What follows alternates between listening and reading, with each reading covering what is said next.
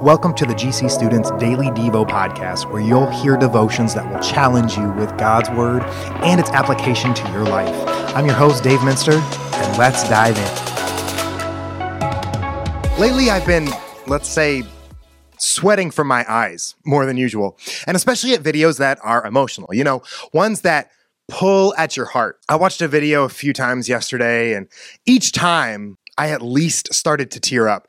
And okay, fine, I'll admit it. It was a video we watched for high school Friendsgiving last night, but don't tell the students that I cried a bit. The video is called Thank You God by the Skit Guys, if you want to look it up. Basically, it shows different people going through different hard life situations, and then it shows their response. And in each situation, there were two reactions acknowledgement and thankfulness. Think about those two reactions acknowledgement and thankfulness.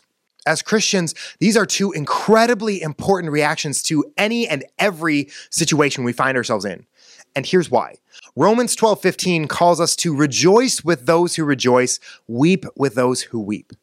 When I'm excited about something awesome that just happened in my life, the last thing I want my friend to do is steal the spotlight and tell me, oh, that's just like when I, I don't care. This is my joy. Can't you just be happy with me?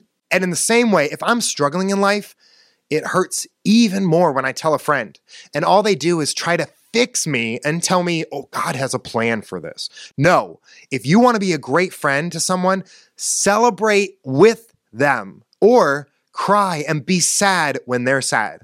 That's truly what Romans 12 15 is calling us to as followers of Jesus to be great friends by acknowledging what they're going through, whether it's good or not so good. That takes us to our second reaction. In 1 Thessalonians 5:18, it says, "Give thanks in all circumstances."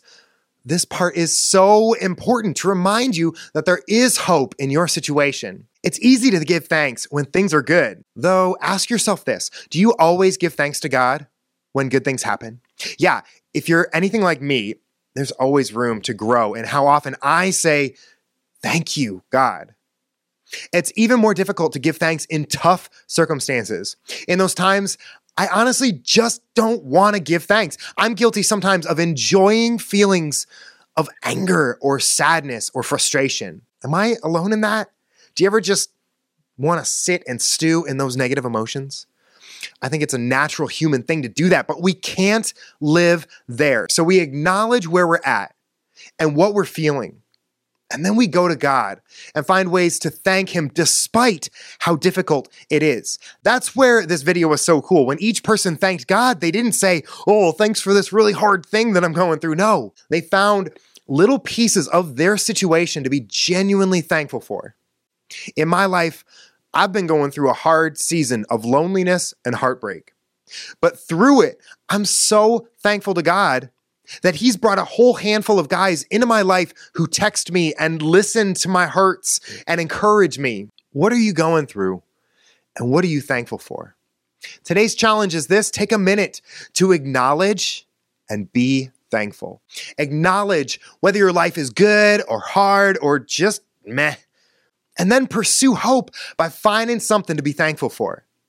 Thank God for that. Thank God that He's always with you, even when you can't see or feel Him there. Take some time, acknowledge your reality, and thank God that He's constantly working in it for you.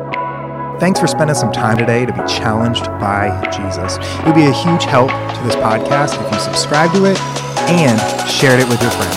Thanks.